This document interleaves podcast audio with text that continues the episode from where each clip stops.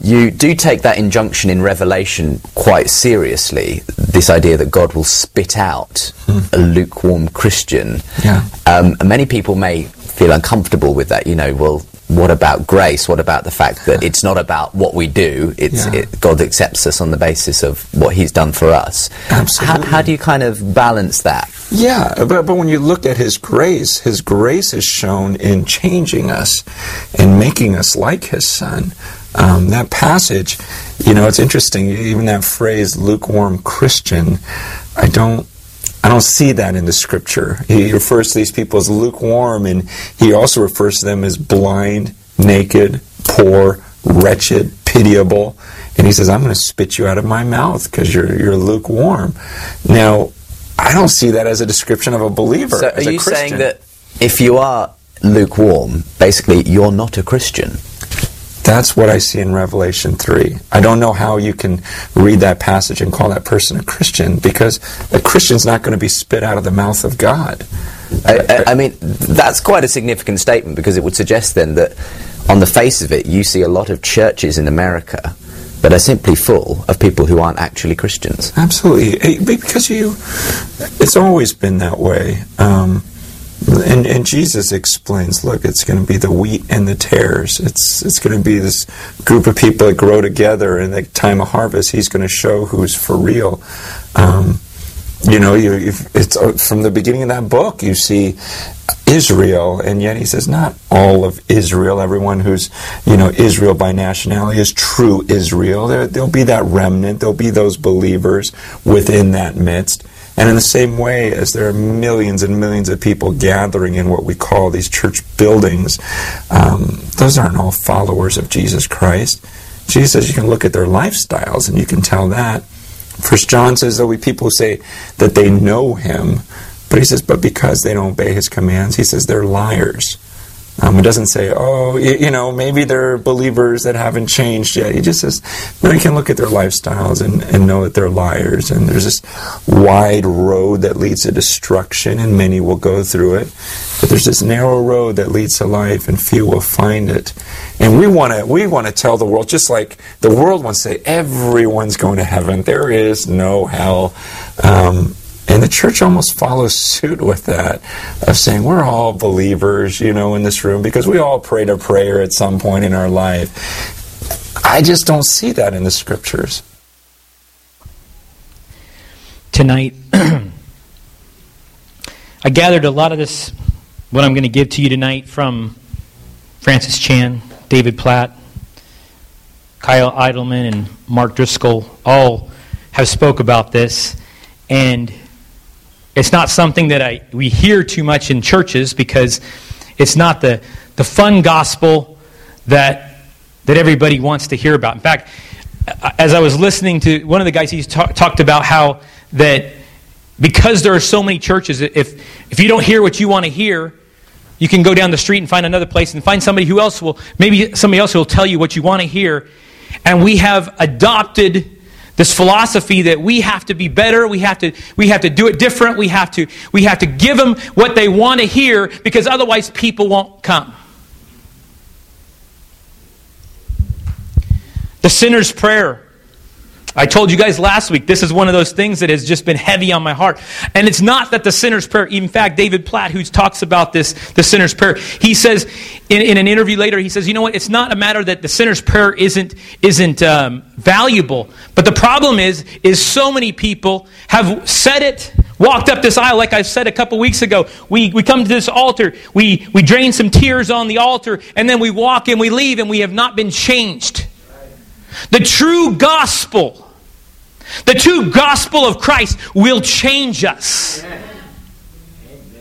And what I want you guys to know tonight is this is that the cost of being a disciple of Christ may be greater than some of us in this room tonight even are willing to pay.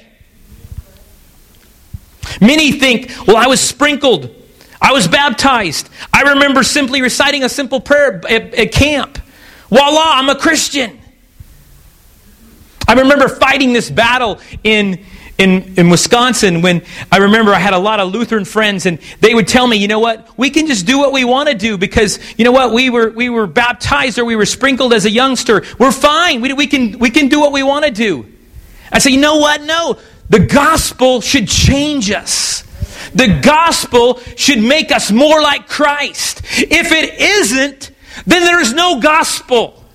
A gospel that does not transform you is a gospel that will not save you. I remember when we first got married, my wife, she told me, oh, she was telling me her story of life, and it was very much like Linda's. All these things that she had done. And I was, I was this young, young youth pastor, and I'm like, what in the world have you just told me? And then she proceeded to tell me that I, she was saved all this time.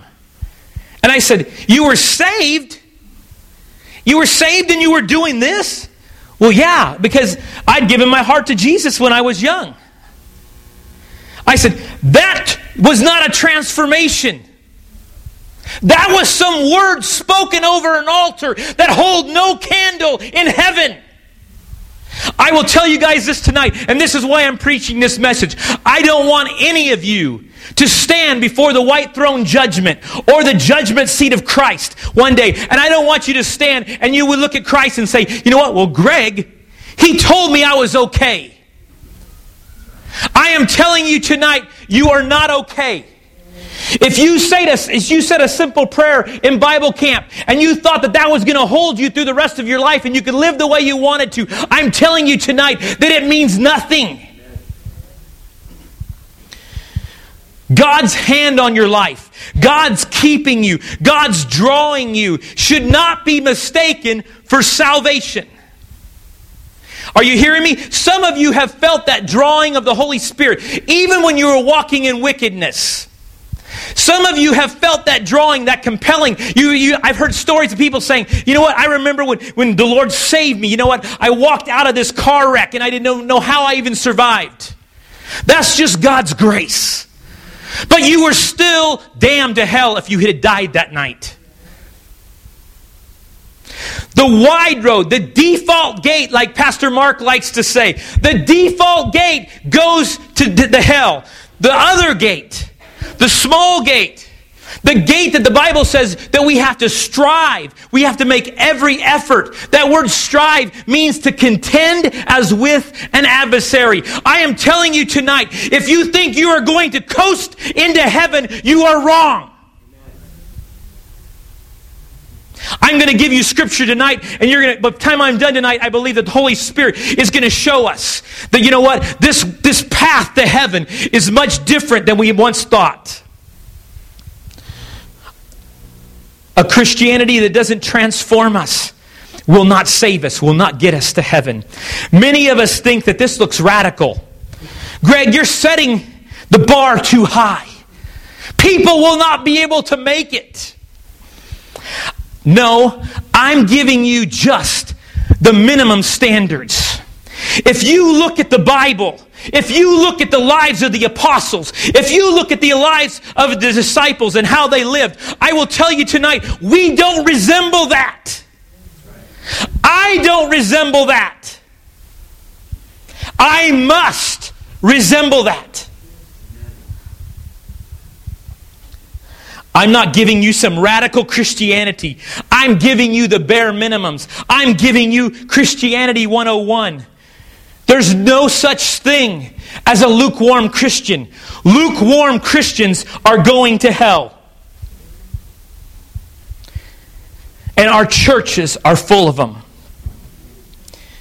I was asked this week, what do you think, Greg, if you were to go back to how you were before? What do you think if you would just go back and you would settle? Because you know, it seems like we're just, we're, this, this life we're living is just a fight at times.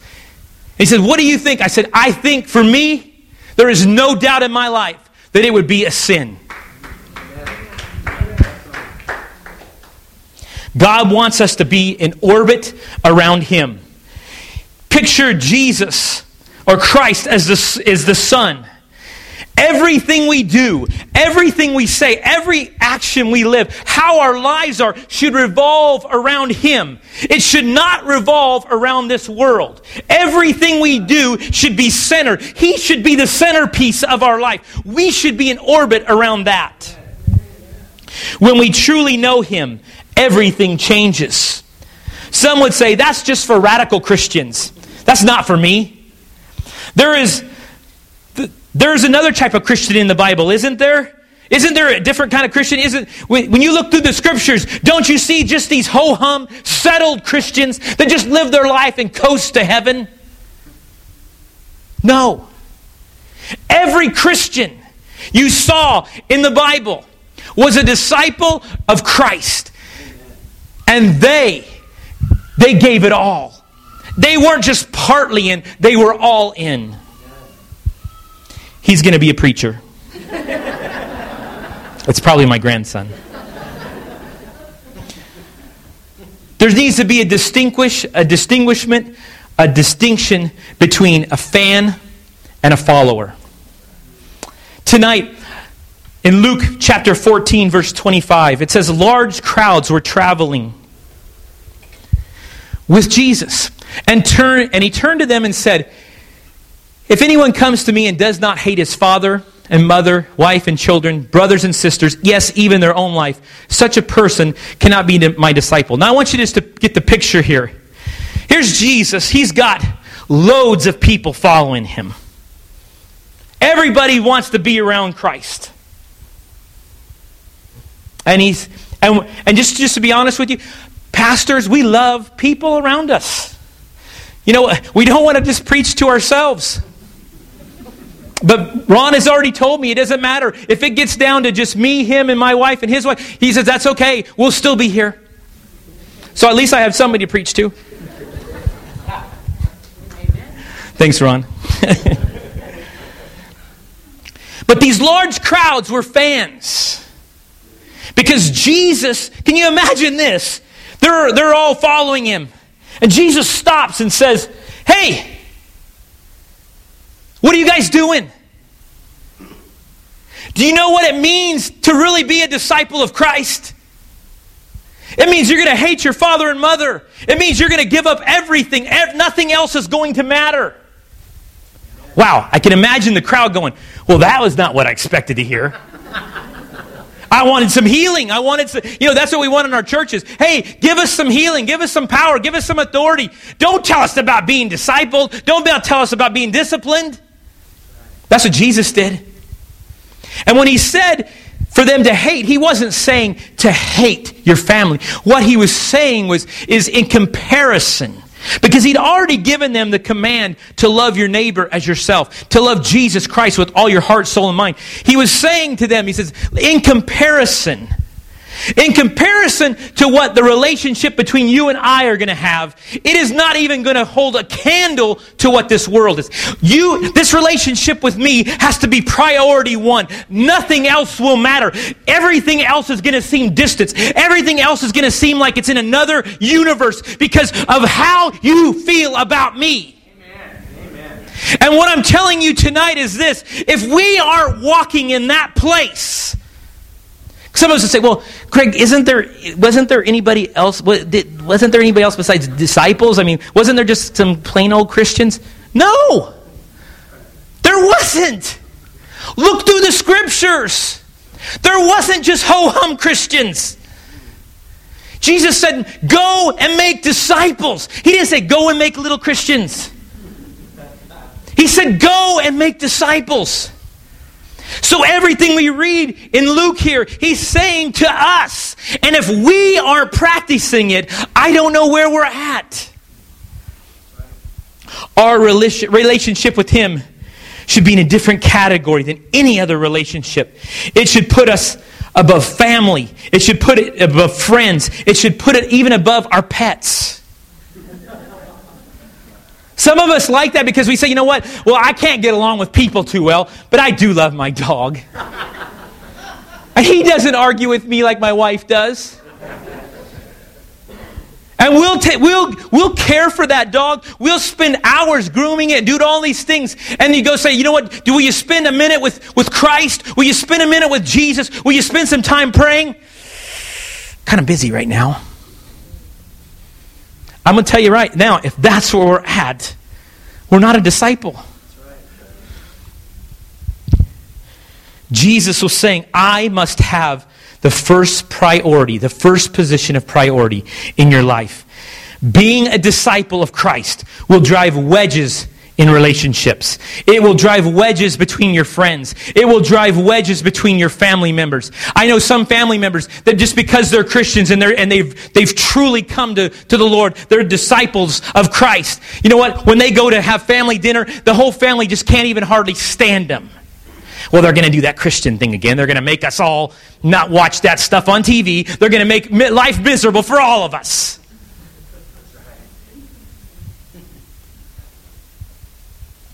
If your husband is lukewarm or your wife is lukewarm and they're trying to pull you into that, I'm telling you, I'm giving you a command tonight. The Bible is very clear that you know what? If your husband or wife is lukewarm and they're trying to pull you into that life, that is a place that you can step back from. I'm not telling you to divorce them, but I'm telling you, you're going to say to them, you know what? Jesus is number one in my life. He has priority one. I love you, honey. I love you, husband. But you know what? This is the most important thing. If he is going to drag me into a settled place, if he's going to, she's going to try to drag you into a settled place, if you're uh, uh, not, you're not a, a, a um, married and you're looking for a boyfriend and girlfriend, and you find someone who is not a Christian or not a disciple, like I like we said when we were talking, Frank says, "I want I want a woman who loves God more than she loves me." If you find someone and you yoke up with them and they are not a Christian, I'm telling you right now, you've already made your decision. You're not a disciple. You've made your decision. Well, Greg, that seems kind of harsh. You know what? I'm telling you what. You look at the words of Christ. His words were stinging at times. They hurt. They cut. This message tonight, it hits me right where, right here in the eye, just like that one guy said, Hey, you're poking me in the eye with that message. I'm being poked all over the place with this message tonight. That I have to come up, that I need to be different. That if I profess to be a man of God, if I profess that Jesus lives in my life, then I should be different. I should not be the same of this world. I should not be settled. I should be a disciple, a follower of Christ. You know what? There was big crowds that followed Jesus. But there were very few that were at the cross.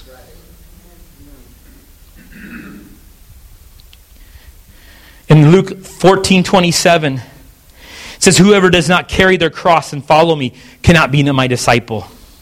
Carrying your cross in Jesus' time meant death. It meant a death march.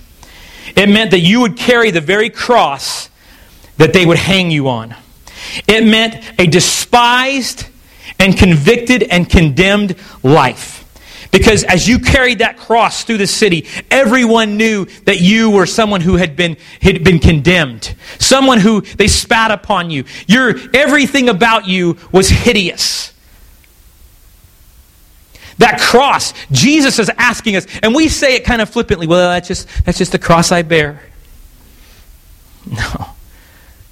If we bared the cross that Jesus bared, it, the humiliation, everything that he, he took upon himself, stripped, beaten, nailed to a cross. Minor inconveniences are not carrying your cross. My car broke down. I had to take a bus. That's not carrying a cross.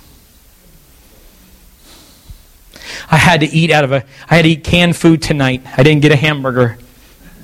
That's not carrying a cross. I arrested a guy this week and he said to me, he said he was a Christian. And he says, You know, man, I've just been so attacked. And now here I am having to go to jail again. I have, there's a warrant for my arrest. And he was just telling me how bad his life was and how, how, you know what, he was just carrying this cross. And I said, What about the fraud that you committed to get yourself here? See, we forget about that. The sin that brought us into this place. Maybe our mouth that we needed to keep silent, we said something about somebody, or we did something we shouldn't have had to done, or we acted a certain way to our neighbor, and now we're having to live with that. And then all of a sudden we say, oh, well, that's just the cross I have to bear. No! That's something you did to yourself. That's not the cross.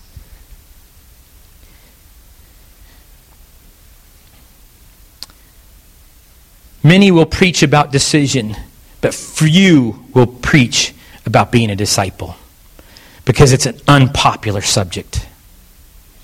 Jesus was not a salesman. He was not trying to market or con his way into people's lives like we do today. Jesus wouldn't market to the masses by means to bring people to, the, to Christ. As the masses were following him, he said, Do you guys really know what you're doing?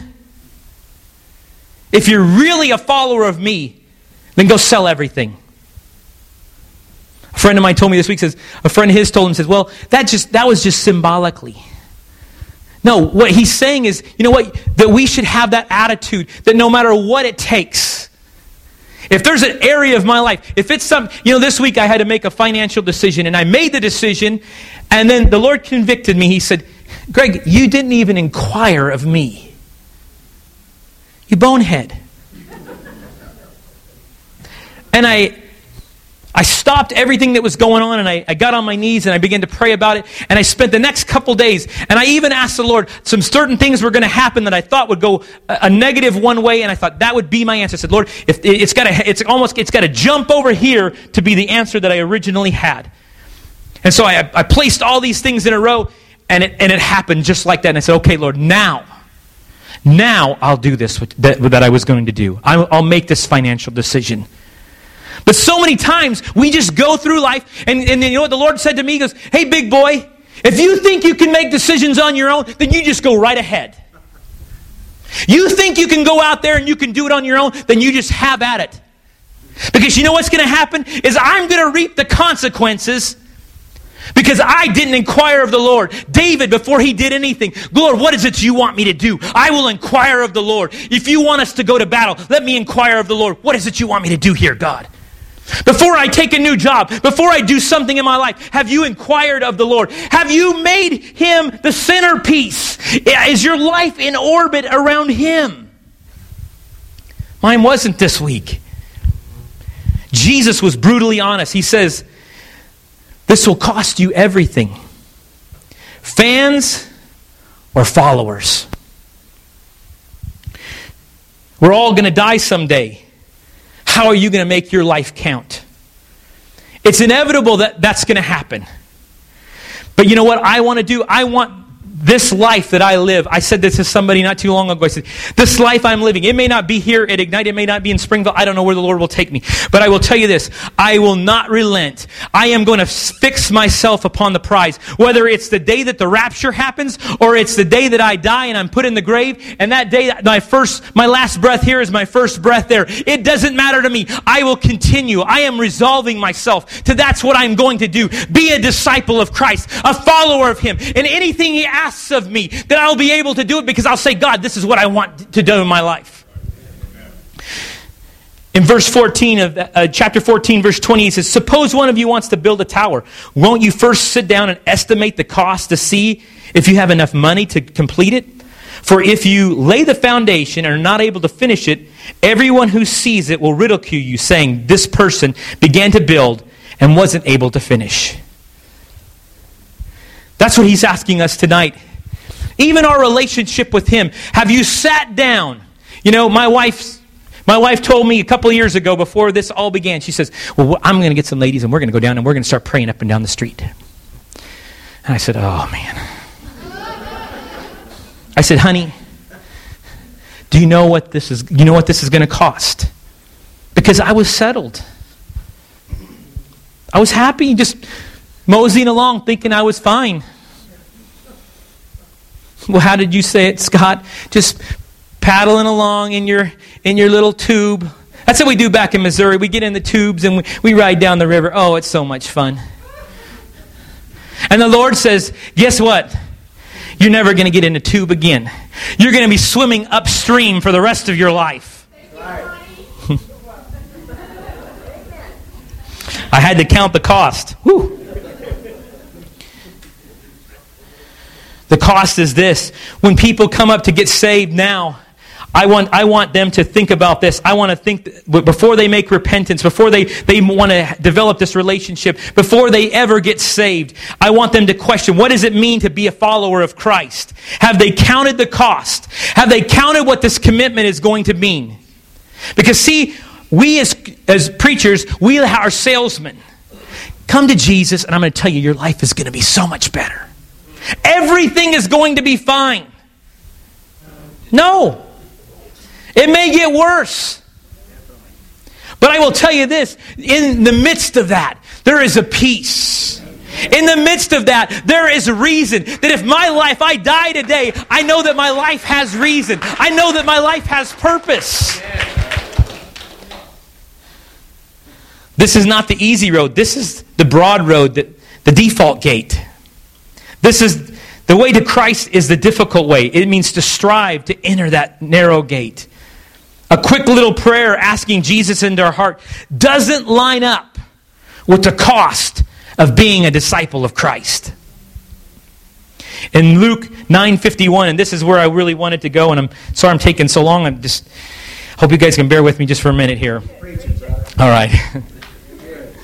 In Luke 9:51, as the time approached for him to be taken up to heaven, Jesus, I never seen this before, resolutely set out for Jerusalem. Jesus could see his destiny lied in Jerusalem. His death lied in Jerusalem.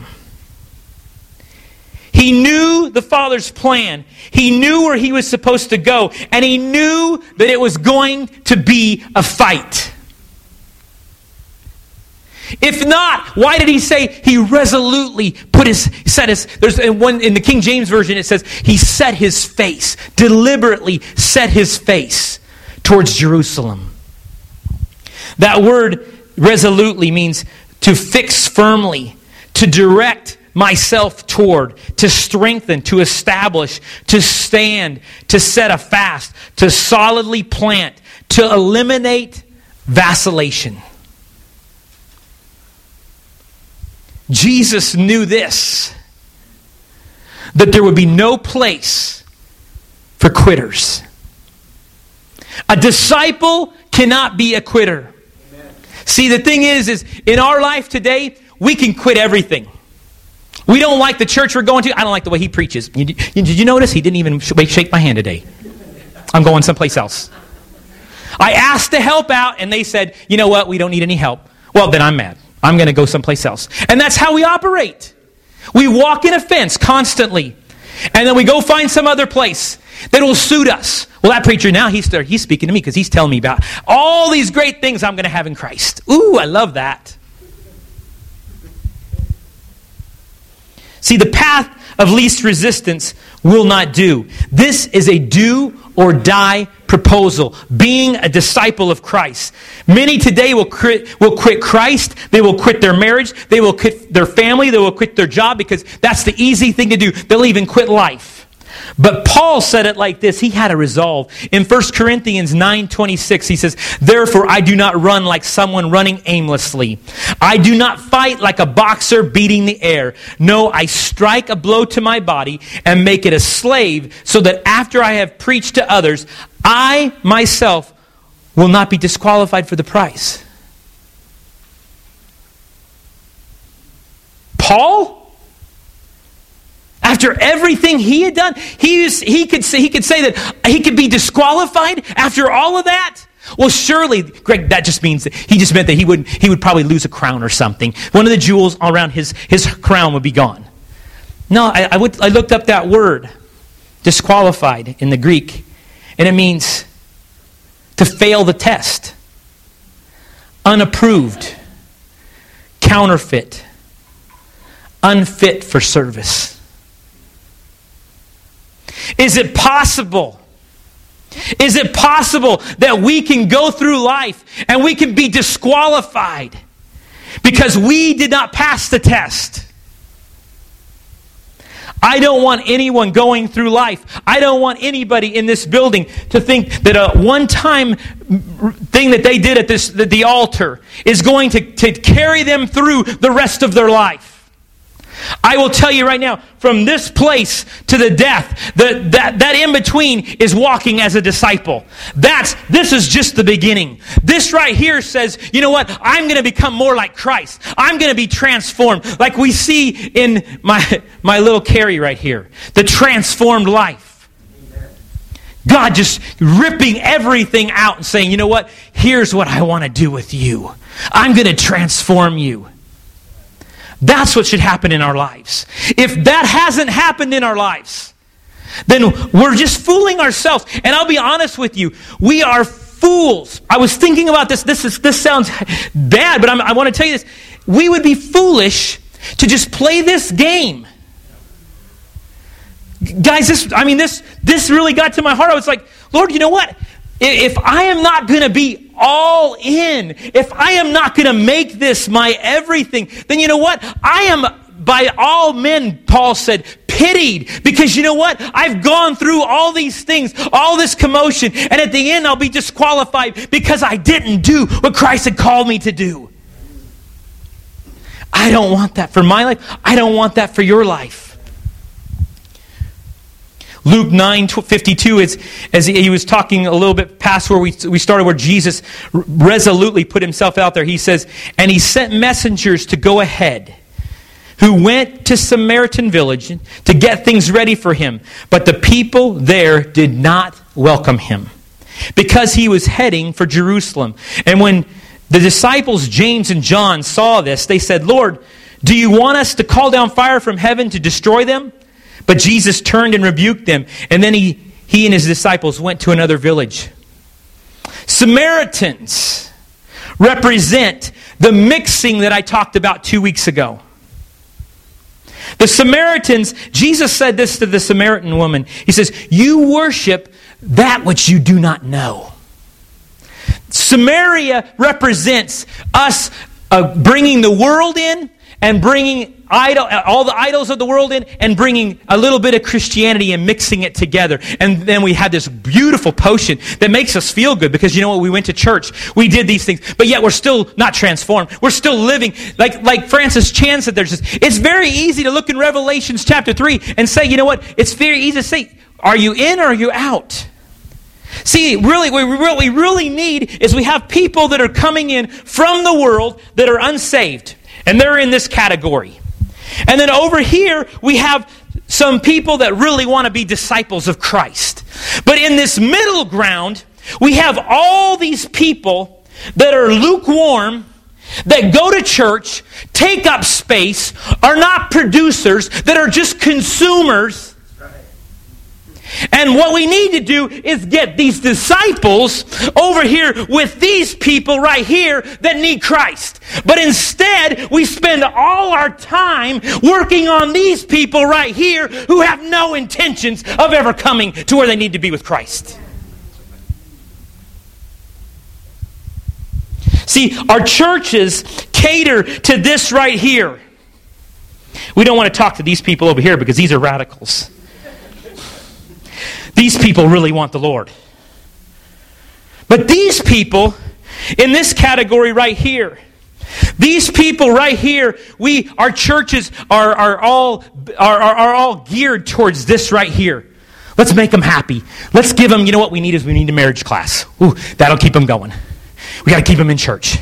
Oh, oh, wait, wait, wait. You know what? No, you know what? No, they have kids. We better have a good, good youth program because if we don't, then they're not going to want to come. And you know what? We better have great worship because if we don't, they're not. And you know what? And you better have a good sermon that's very light and very easy upon the mind and heart because you know what? If you don't, these people will get upset and they'll go find another place. And we swirl around right here. Our churches swirl in this area and can't get out of it because these people over here are the ones that are ready to transform this world. They're ready to bring the kingdom of God to the earth. Thy kingdom come, thy will be done on earth as it is in heaven. These people right here want to see that happen. But it's much easier to be right here. It's much easier to be in the tube, floating down the river. Ooh, just flapping along. Isn't that how you said it, Scott? He, when he, I, I saw the picture when he told me it. I was like, oh, yeah, I'm ready to get there, brother. My feet dangling, belly hanging out, butt in the water. Woo. The Samaritans represent that mixture, that dabbling of the real and the false. It was a three day trek from Samaria, Samaria, from Samaria to Jerusalem, and they needed a place. And so, what did the disciples do? They say, Hey, you know what? They told us we can't stay here. You want us to call down fire from heaven right now? We'll nuke them. We'll do it. Hey, we'll do it. And, you know, in the, in the chapter before that, they had difficulty driving out a demon. And Jesus said, Oh, how long will it be? Now they're like, Hey, Okay, we saw how this is done. Give us some power. We're ready. We will call. You want to see it happen right now? We'll, we'll level this place. Elijah did it. See, you know what the thing is? Is in our lives, we, uh, even as we come to church, we'll sit there and our mind will begin to think of something. You know, something will be said, even like a message tonight, and we'll go, Well, I don't know about all that. And we'll turn ourselves away. Well, you know, I, I did that little salvation prayer, and I'm, I'm, I'm, I'm happy just staying right there in that. And we'll, we'll, we'll waller around in that place. We'll let it just bounce around in our heads. And we'll reject what the Holy Spirit has for us.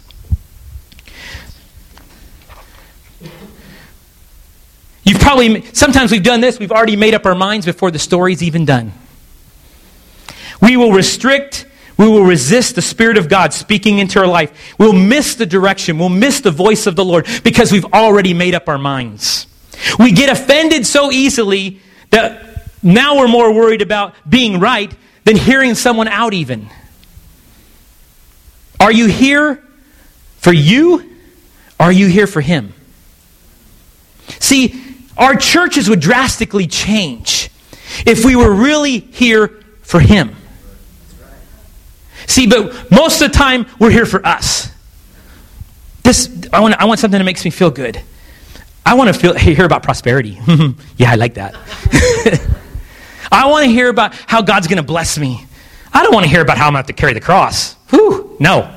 I don't want to hear how I'm, I'm may have to die early, like John the Baptist did. I don't want to hear that.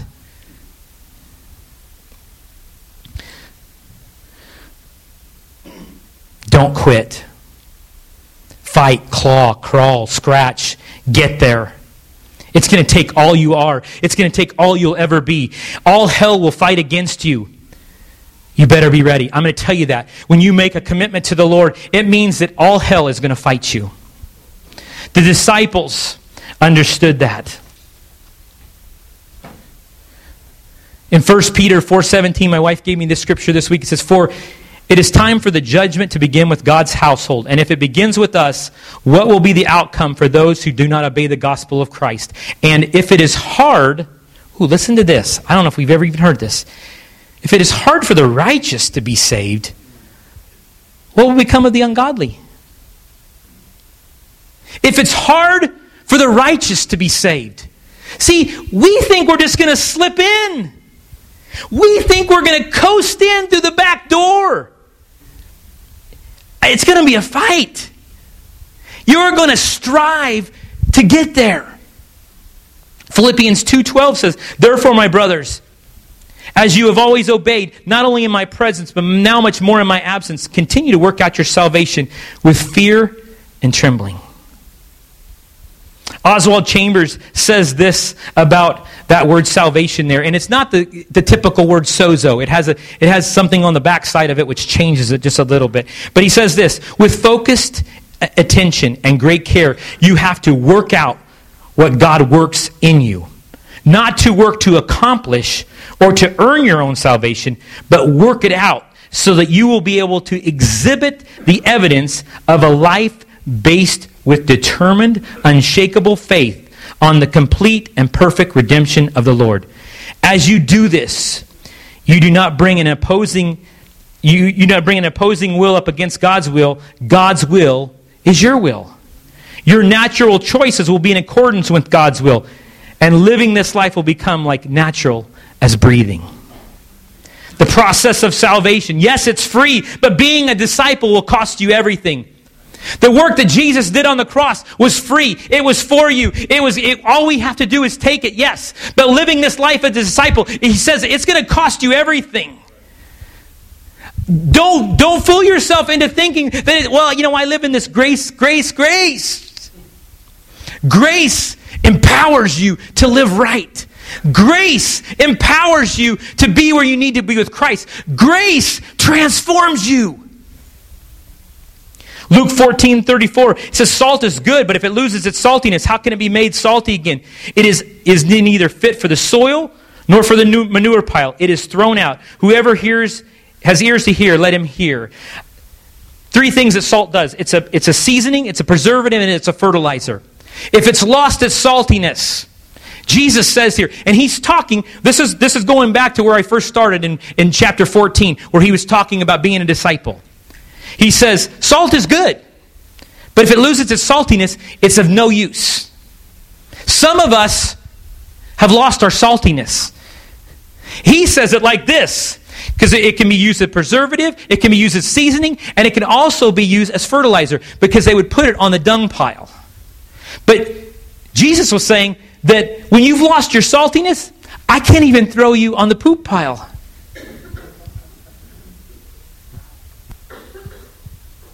That's what I'm talking about tonight. I know this is probably going some of you guys are going, well, I'm not going back to hear that guy again. This is my first time here, and I didn't realize what he was going to be talking about. He's putting a whooping on me. I'm putting a whooping on myself. I have been poking myself in the eye all week long with this message. I have been fighting it. And then, then Luann comes up to me and says right before she goes, I know, I don't know what you're preaching about tonight. And she's never done this. She's, but I just got to pray for you because I know that what the word of the Lord is tonight, what, I'm, what you're going to about to say is the word of the Lord. I fasted and prayed over this, Lord. What is it you want me to say? This is not the, the, the feel good message. This message is painful, it hurts. Jesus called us the salt of the earth, but if we've lost our saltiness, we're of no use. 1 Corinthians 15 2 says, By this gospel you are saved, if you hold firmly to the word I preach to you. Otherwise, you have believed in vain. See, do you see the theme here? A disciple is disciplined, he's obedient. If by this gospel, and, and, and I want to, I'm going to take you guys in just a second here. 1 Corinthians 15 2 says, By this gospel you are saved. But actually, what it says there is the, the, the verb tense says this By this gospel you are being saved. If you hold firmly to what I preach to you. Otherwise, you've believed in vain. What I'm telling you tonight is a simple little message that was, a little prayer that was spoken maybe years ago in your life. If it hasn't transformed you, if it isn't changing you, if it's not making a disciple out of you, and you are creating disciples out of yourself, then you need to take a look and say, God, what is it that you're wanting to do here? What is it that you're wanting to do in my life? The, the theme here is obedience. Ray Stedman about this scripture says this, commenting on this very verse. He says, Paul goes on to say that the gospel is doing a second thing by which you are being saved. Now he puts it in the present tense. That is why it is translated that way. It is not by which you were saved, the past tense, or by which you will be saved. That is the future tense. It is by which you are now being saved. The present tense indicates that he is thinking about our present earthly experience. I am presently being saved.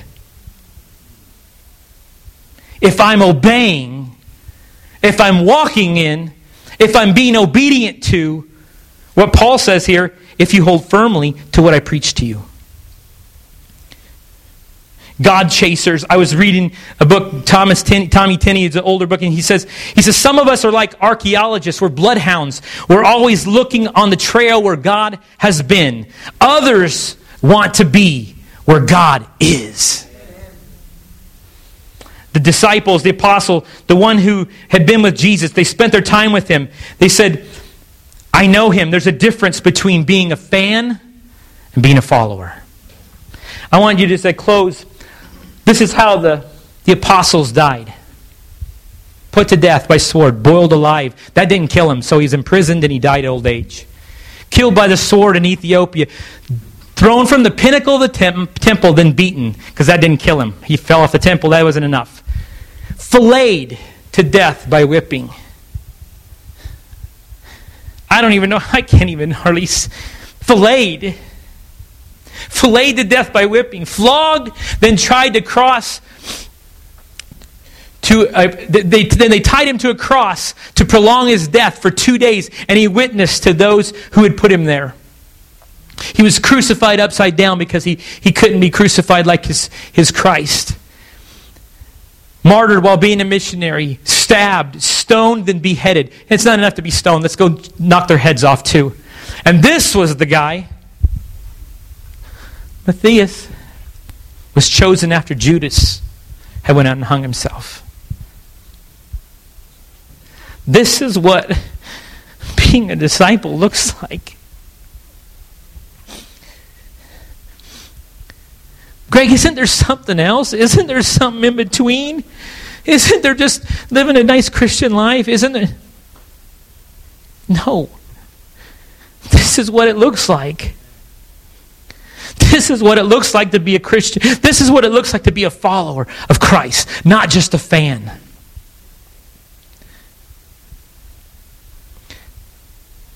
I tell you tonight this because this, this cut to my core.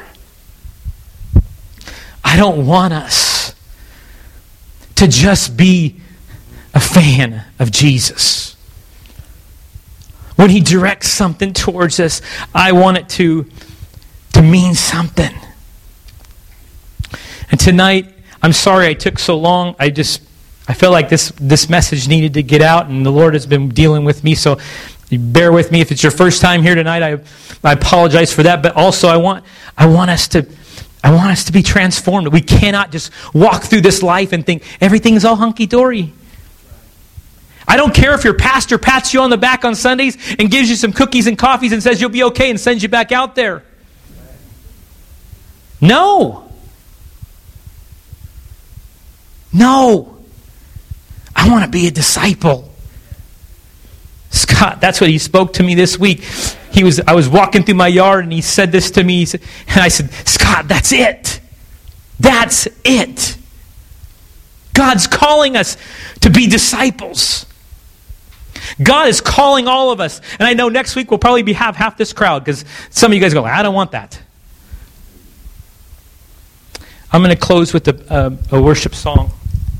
I was a kid, we used to play this game called Simon Says. Right, most of us have played that, unless you're really young, because there's no app for it Simon Says is, uh, you know, you just, Simon says, pat your head, you know, so okay, you know, Simon said it. Um, it's just, it was a very simple game, but it's so weird how in the church, Jesus says is a totally different game. If Jesus says something, you don't have to do it, you just have to memorize it. You, you, you, you, study it, you memorize. You guys, it, it, doesn't make any sense. A lot of the things we do. When he tells us to go out and make disciples, and how many people in the, our churches are actually making disciples? But they memorized it. You know, when I tell my daughter, hey, hey Rach, go clean your room. She doesn't come back to me two hours later and go, I memorized what you said. you said, Rach, go clean your room. I can say it in Greek.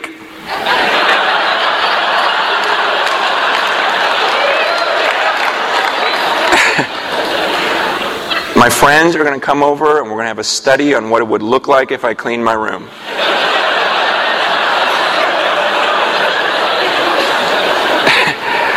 she knows better than that.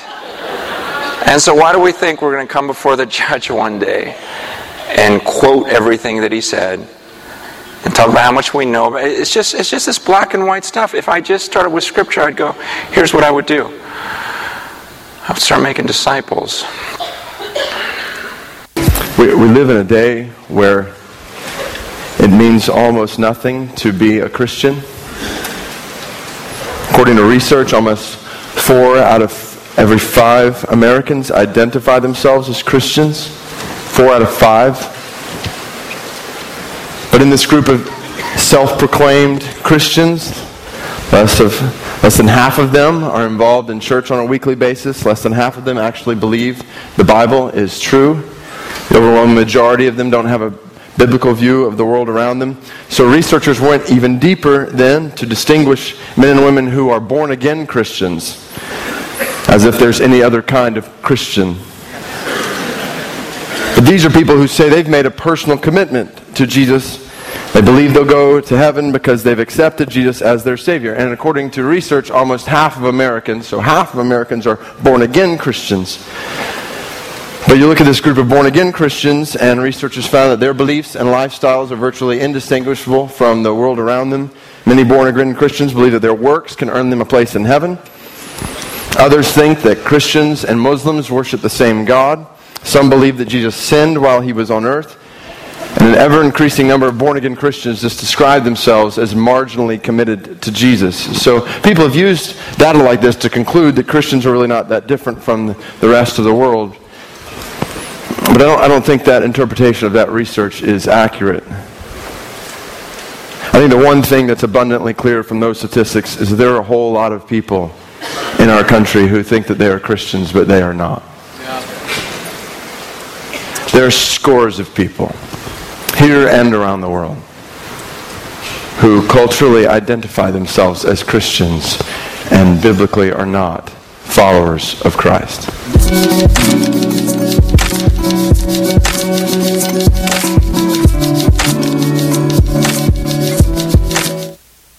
Well, with that segue, you probably know where I'm going. And you came back a second time, so you were warned last week. last week's message has left me comp- is very disturbed. If you if you didn't we weren't here, I want you to make sure you get one. Is there there's lots of them back there. If you weren't here last week, you need to get that message. Maybe I'm just making this too hard.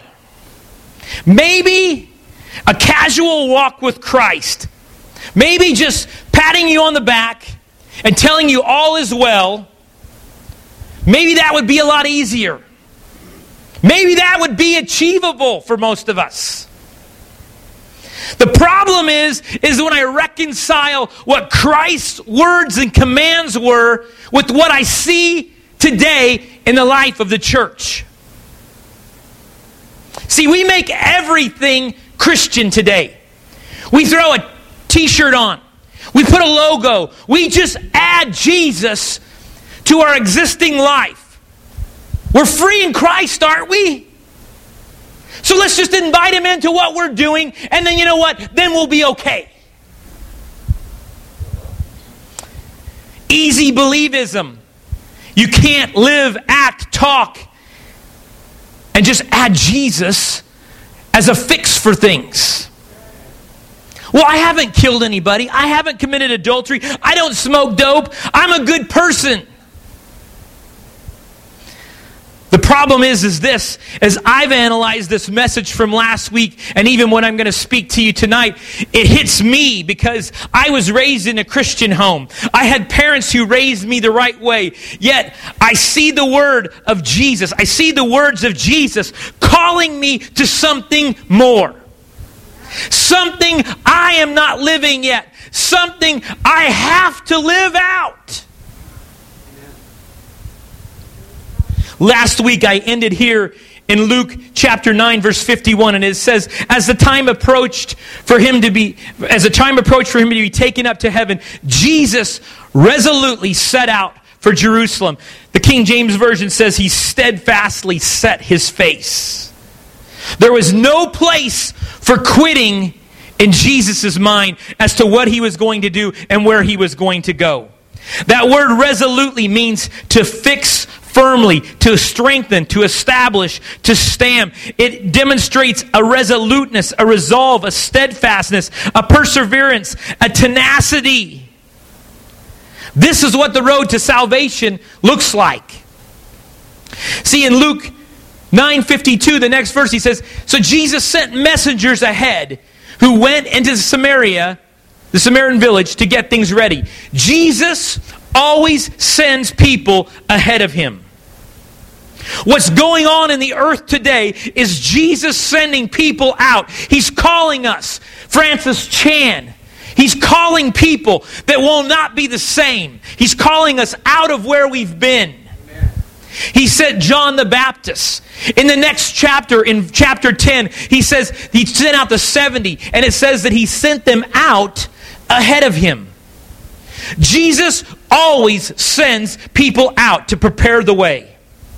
But the people there did not welcome him because he was heading for Jerusalem. The Samaritans, who I said last week, they were the mixers. They mixed Christianity with all the idols that they had. And they mixed it all up, which is what we see in our world today the religious spirit that permeates our land. The world will hate you. If they are embracing you, you're doing something wrong. When the disciples, James and John, saw this, they asked, Lord, do you want us to call down fire from heaven to destroy them? Remember, I said last week, they had all new power and authority. J- Jesus, do you want us to nuke them? We'll do it right here. We'll level this place.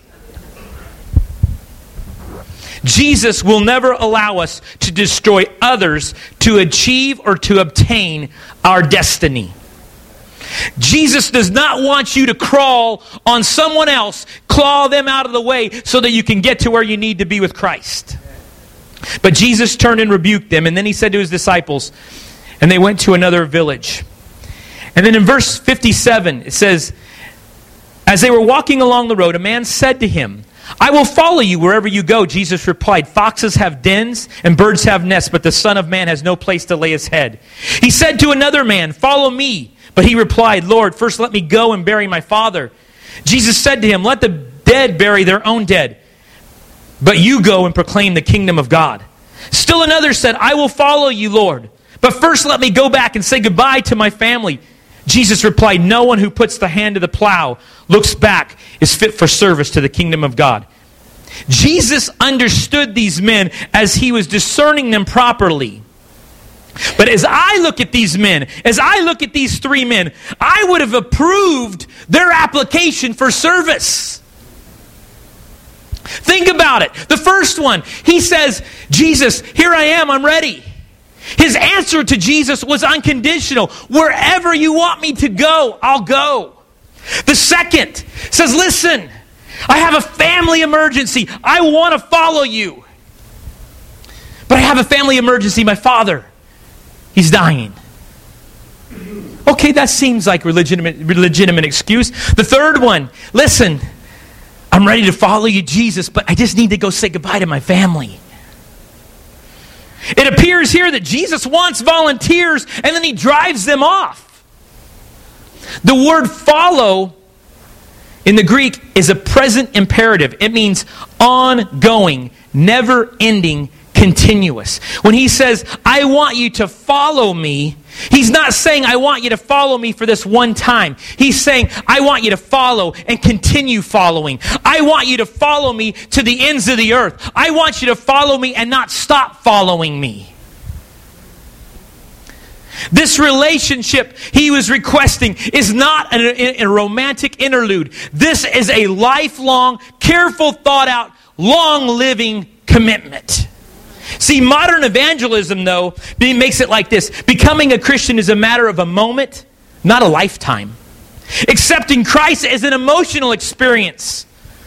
But Jesus said, he wasn't looking to, to catch someone at the right moment. He wasn't looking for a crisis in their life to bring them to Jesus. He was saying this He says, I'm telling you this, that everything within your being must want me.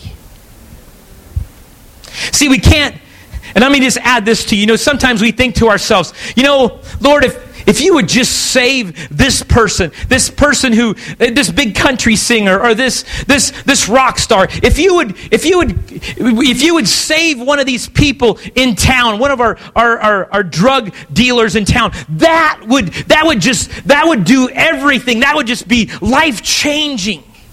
And we look to that as the goal. But see, the thing about Jesus is, he, is, he doesn't do things the way we do it. He looks for the insignificant ones. He looks for the lonely and deprived ones. He looks for the ones that look like they are insignificant and meaningless to this life. He's not interested in being the most popular. He's not worried about saving the big country star. Salvation for Jesus meant inviting someone into the kingdom, inviting them to receive forgiveness and salvation. He was asking them not for a moment, he was demanding the rest of their lives. He wanted a carefully thought out commitment of a lifetime.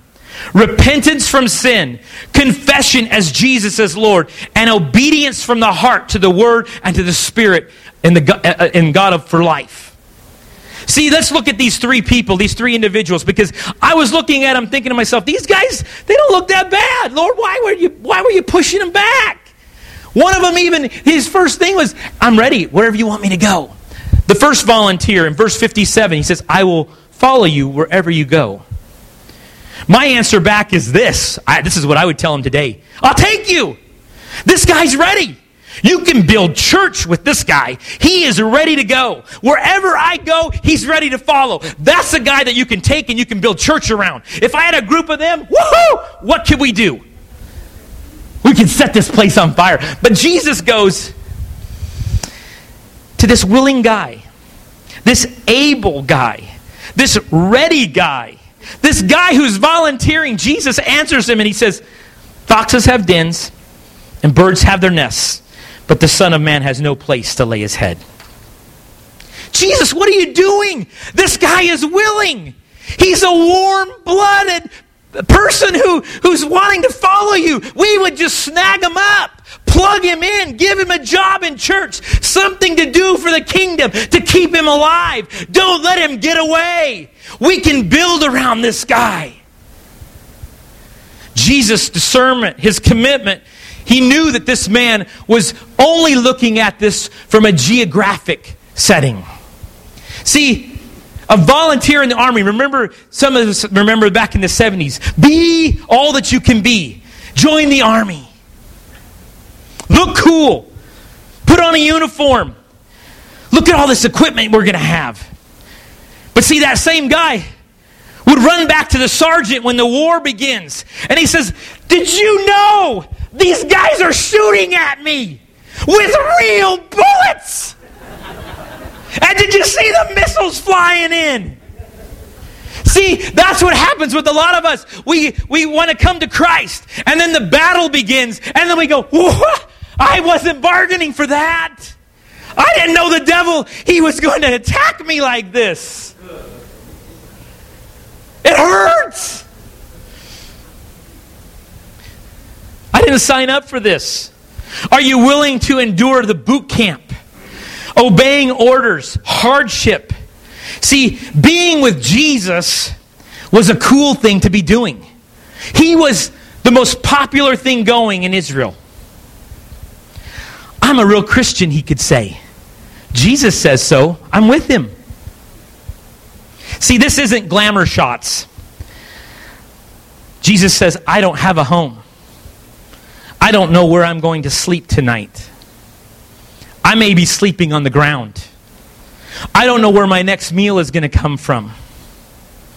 See, for us, inconvenience will set us off. See, we come to church, and if the air conditioner wasn't working tonight, we'd be like, really?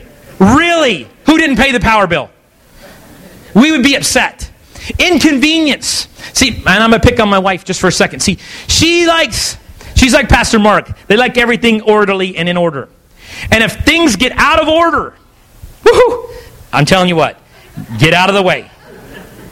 When things get out of order, there's going to be trouble. Inconvenience, when our plans are ruining. This didn't go the way I wanted to. I didn't plan for this. I'm ready to give up. Jesus was saying this that following me, me means imitating me. I will give you the pattern for life, not a romantic adventure. See, many of us think this life with Christ is a romantic adventure. That's why what he was saying before, four out of five people believe they're Christians. Because it's a romantic adventure to be with Christ. But they have no idea what it's like to be a disciple. The second volunteer in verse 59, he said, he said to another man, he says, Follow me. But he replied, Lord, first let me go and bury my father. This is a family emergency. The death of your father seems like a very acceptable, excusable excuse here. Does he tithe? That's what the pastors would ask. If he does, let's give him an excuse. Get him back in here when he's done. Go bury your father, keep tithing, and everything will be just fine. Plug this guy in. Make him a Royal Ranger leader. Make him a Bible study teacher. Give him a purpose so he can fulfill his calling. Make him a deacon or an elder so he has something going on in his life. He'll have purpose for the church. See, but Jesus tells this guy, again, is Jesus looking for volunteers or is he looking to push them all back? Jesus said in verse 60, He said to him, Let the dead bury their own dead, but you go and proclaim the kingdom of God. Jesus, what are you doing? This guy's in a family crisis, and you hit him while he's already knocked down. See, but Jesus again understood, he had discernment. He said, he understood that this man's delayed commitment meant that he would never be where he needed to be with Christ. See, many commentaries and many students of the Bible say about this man, they say his father had not died yet, but he needed to do and be around the house, helping until his father passed on. He needed to be the breadwinner, he needed to be helping with what's going on. See, he just needed time to finish things here, and then he could follow Christ. See, anything that competes with Christ for your loyalty must be forsaken as an idol. It may not be sinful. It may be religious. It may be even doing the right thing. But anything that competes with Christ for our loyalty must be forsaken. Jesus wasn't telling us here to forsake our obligations and commitments. We have made plans to take care of our family. The Bible tells us that we have to do that. But he was saying that nothing can be on the same level playing ground as his, your relationship to Christ. See, nothing can be even in the same vicinity. Nothing can be even in the same universe as our relationship to Him. That's how important He's supposed to be. And this is why the message from last week and this week has just gnarled me up inside. Because you know what? I want to go through life and I want to be able to enjoy the pleasures of life. I want to be able to enjoy things that are going on around me. But Jesus is saying, listen, I want you to put me on this level and everything else family, friends, your spouse, your grandkids, everything else is down here. It isn't even going to be in the same playing field, in the same range. It's not even going to be in the same universe. Because your relationship to me is going to be so important. This is Jesus talking. Someone came up to me at the end of the service last week and said, You know, Greg, I don't even know after you've preached that message, I don't even know if I'm saved.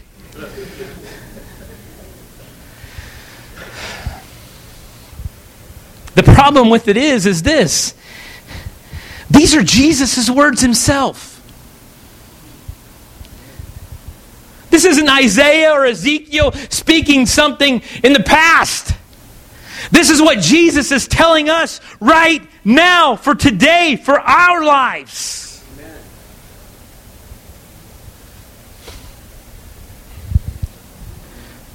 Jesus was telling us not to go leave our wife, but to put ourselves in a place with Christ where you know you may have to tell your wife, you know what? I've got to go spend time with Jesus tonight. I've got to turn off the TV. I've got to put everything else aside because I need to go spend time with my Savior.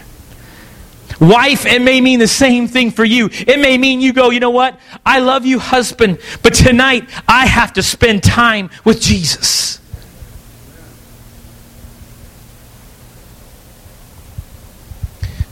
It means that we may hide ourselves away with Christ to spend time in prayer with Him, in His Word. Have you forsaken everything else for Christ's sake? Some would say, Well, I'm still a kid. I want to go have fun. I have a life ahead of me. I have a life to live. I've got to learn how to go make money. A friend of mine, he doesn't live around here, he lives in, in Texas, but he, he said, You know, I'm going to go and I'm going to do this thing. I'm going to go make all this money. And, and, and I believe he's doing an ungodly thing, but he says, I got to go do this so that I can support the kingdom.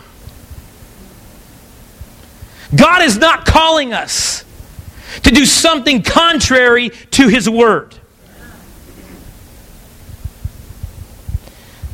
In Luke chapter 9, verse 23, he says, If anyone wishes to come after me, let him deny himself. That's what Jesus is telling us. The word deny there means to refuse association with. Jesus is saying this if you come after me, you have to come to me, come to the point where you refuse any association, to, in, to associate any longer with the person that you are. When you get to the place where you no longer want to associate with, with, with the sinner that you are, that's when you're ready to be a disciple of Christ. See, many people will spend Easter thinking about Jesus. They'll spend Christmas thinking about Jesus. When someone dies, they'll think about Jesus. Or occasionally during the week, we may let him pass our mind. The rest of our time is thinking about me, what I want, what I want to do, my desires, my ambitions, my objectives. See, the reason this hurts tonight is because this message is for me. Whether it touches you or not tonight, it's touching me. Last week's message ruined this whole week. I'm going to tell you right now. He's my life's ambition. He's my obsession. He's the one which sets my life in orbit. He is my focal point to every decision. Everything revolves around Him. What we do, how I do it, what I think about what He would think I'm doing, how He perceives what's going on in my life, how He perceives what I'm doing. I have to be in constant awareness of what He's saying and what He's, he's doing in my life. My life becomes an orbit around Christ. See, when we get in orbit around Jesus, that circle, we are always, a part of us is always facing Christ.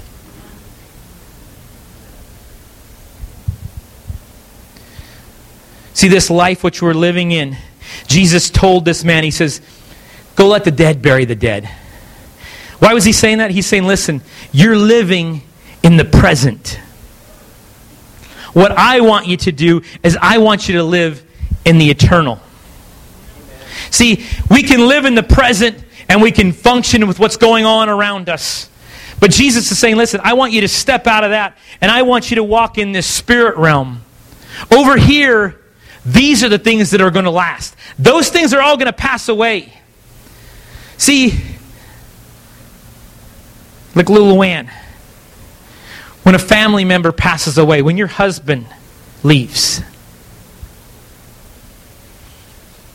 all you have is Jesus. See, we think this life is all about what we have around us friends, family, all these things. They're so important. But they're all going to disappear one day.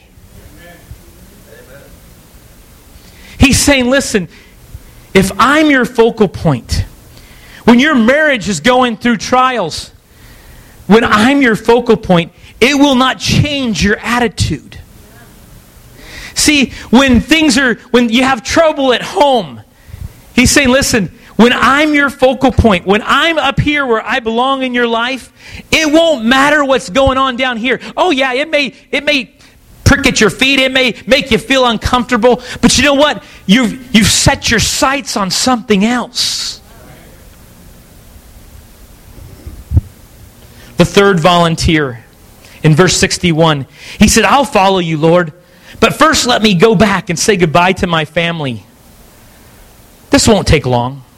Just let me say goodbye. This doesn't even seem wrong to me. I'm thinking, let him go do it. See, Jesus, he doesn't answer things the way I would. Because he says to him, he says, No one who puts a hand to the plow and looks back is fit for service in the kingdom of God. Lord, you're, you're telling this guy he may never see his family again. What if his, what if his family members die while he's, he's chasing after you? Jesus says, Listen, what I want you to do is, is make me your focal point. See, every farmer knows this. You can't plow a straight line, a straight row, looking backwards. Every highway patrolman knows this that you don't drive looking through your rearview mirror.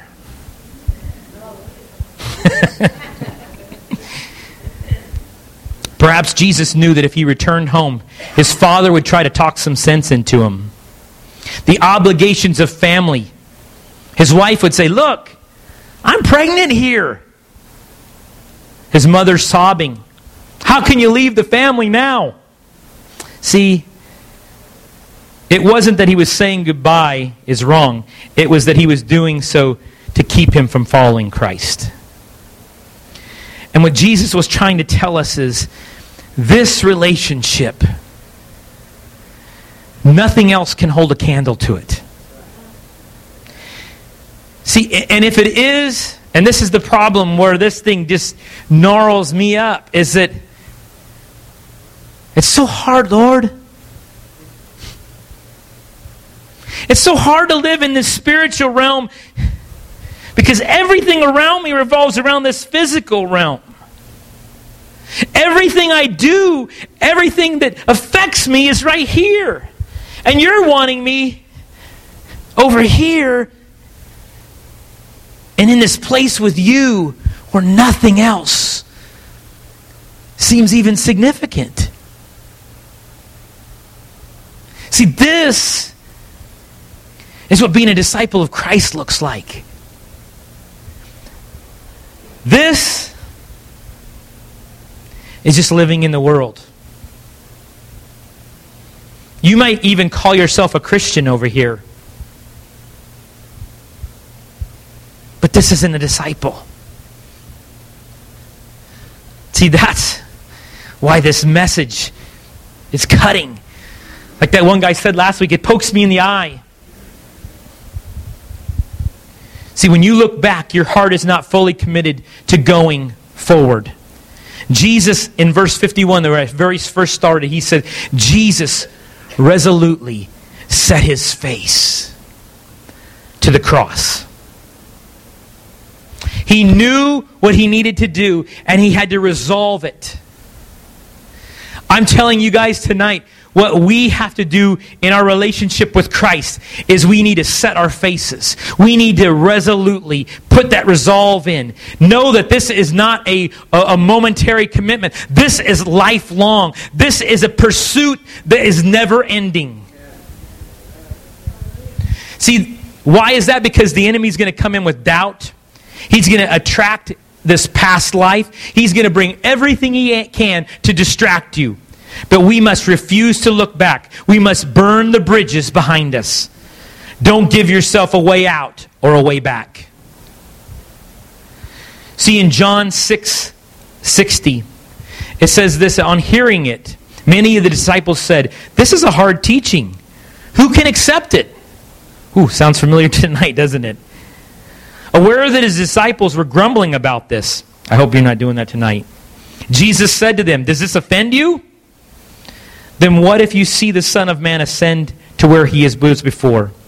The Spirit gives life, and the flesh counts for nothing. The words I have spoken to you, they are full of spirit and life. Yet there are some of you who do not believe. For Jesus had known from the beginning which one of them did not believe and who would betray him. And he went on to say, This is why I told you that no one can come to me unless the Father has enabled them. And the last verse that says, From this time, many of the disciples turned back and no longer followed him. That's Jesus. See, what does it look like for me? It means forsaking everything. It means ridding myself of all the, the, the, comfortable things that keep me from where I need to be with Christ. Does that mean I'm going to go sell my house tomorrow and give up my cars and begin walking? No, no. But it does mean this is that I have to put this relationship on such a plane that nothing else is going to compare to it. I must look forward. I must set my face. I must resolve. I must be deliberate. Every one of these men had good excuses. All were tied to home or family. Think about that. Jesus is saying this I must come first before your friends, before your family, before your spouse. I must come first. These things aren't bad in of themselves, but I must have first priority. See, and then right after this, I, I, finished up there in verse 66. and verse 67, it says this Jesus tells his disciples after he's given us this long thing, and, some of the disciples leaves. He tells his disciples, he's talking now to the 12, he says, You do not want to leave too, do you? Jesus asked the 12. And Simon Peter answered him, said, Lord, Lord, to whom shall we go? You, ha- you have the words of eternal life. My, my mind thinks about two things. He says there, Lord, to whom shall we go? We sold our nets. We sold our boats. We've left our families. Think about this. Those disciples that you guys saw last week that died brutal deaths thrown from the temple pinnacle. Those men had families. Some of them had wives. See, everything we need is found in him. That's what, that's what Peter was saying. He says, You have the words of eternal life. Where can we go? See, we need to get to that place where the bridges are all burned behind us, where we go, Jesus, it's you or nothing, because I have nothing left behind me. I have no place else I can go, nothing else I can turn to. It's got to be you. And then we can say with Peter, because you have the eternal life. See, because what he's saying is operating in this realm right here. It stepped out of that realm and into this realm with Christ. In Matthew 10, verse 34, and I'm not going to read the whole part, but I'm going to read this last part here where it, it says in verse 37 it says, Anyone who loves their father or mother more than me is not worthy of me. Anyone who loves their son or daughter more than me is not worthy of me. Whoever does not take up their cross and follow me is not worthy of me. See, family is important. In this life that we live, family is important. I'm not challenging you to give up on your family. I'm challenging you tonight is that I want your devotion to Christ to pale in comparison to everything else. Jesus said that our love for Him would make this relationship look like hatred. That we would love Christ so much. I want your life. Jesus wants all of us. He doesn't want 98%. He doesn't want 99%. He wants it all. See, I was thinking about a man in town who came up and told Ron and I he went to one of the Man Alive things. He came back and he says, I'm all in. I'm all in.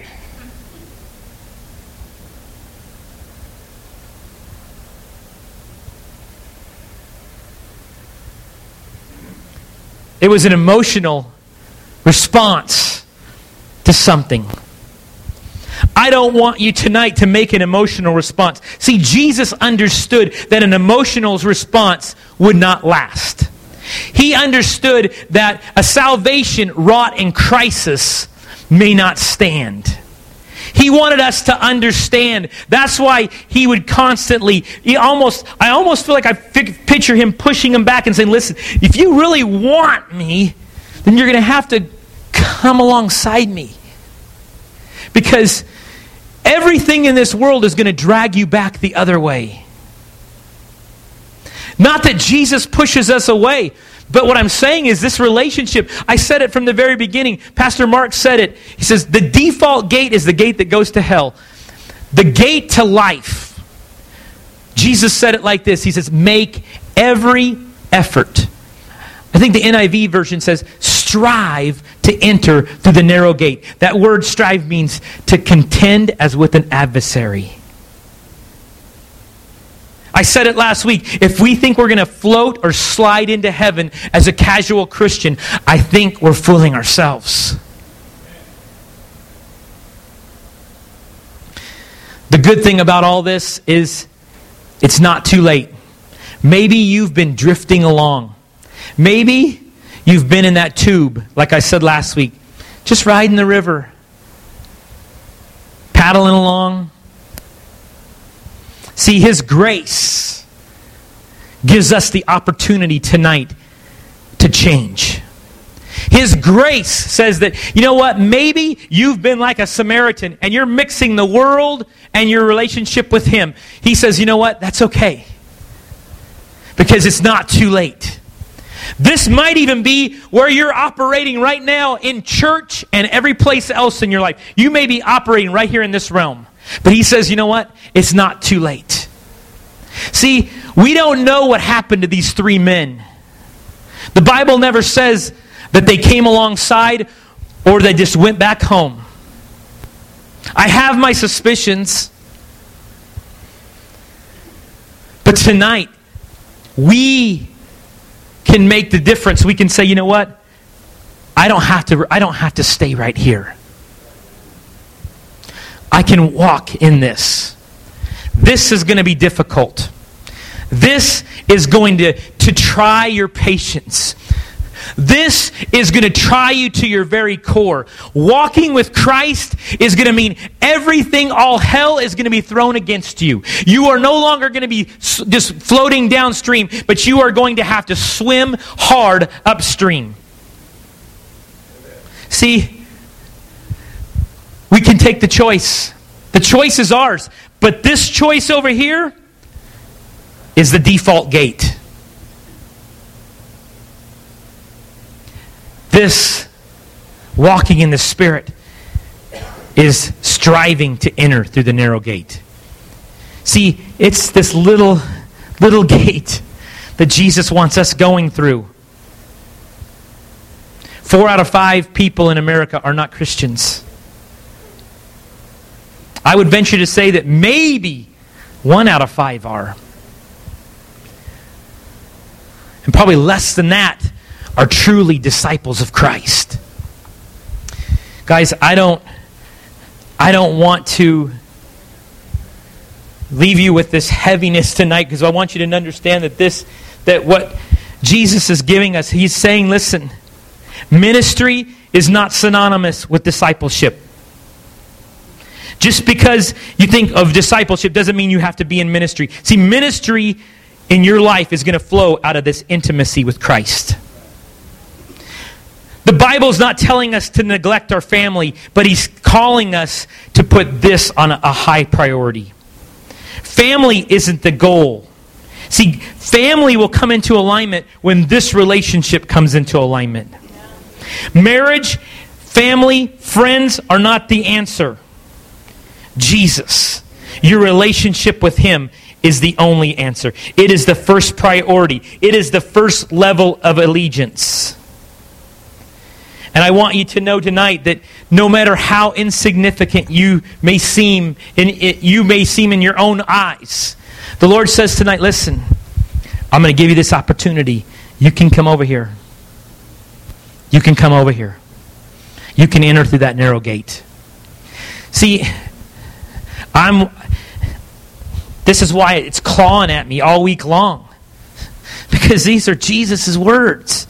This isn't mine. I didn't come up with this. This is Him speaking. I wish it was an easier way. I wish we could float along. I wish we could just slide into heaven and it would be all good and we'd be lo- and we'd be just you know we'd be all happy about it. But it doesn't operate like that. Jesus tells us what we need to look like. He gave us the example. Tonight I deliberately left extra time at the end of our service because I have some worship tonight. And tonight, as we just, I want you just to, to worship along with this first, this first song. And then I'm going to, what I'm going to do, and I'm not asking any of you guys to do this with me, if you feel that this is where you want to be. On the next song, I'm coming forward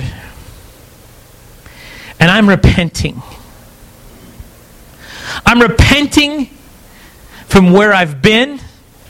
I'm repent. See, Jesus said when he said deny yourself, he says, I want you to, to put yourself so far back that you hate that sin, that you hate it, that you despise it. I want to walk in this place with him. And I'm going to ask you if, if that's your heart's cry tonight, next, the second song, I'm going to ask you to come forward. You can kneel, you can come to the altar. I may pray out loud with a microphone, repenting, but it's about what we want to do with Christ, where we want to be with Him.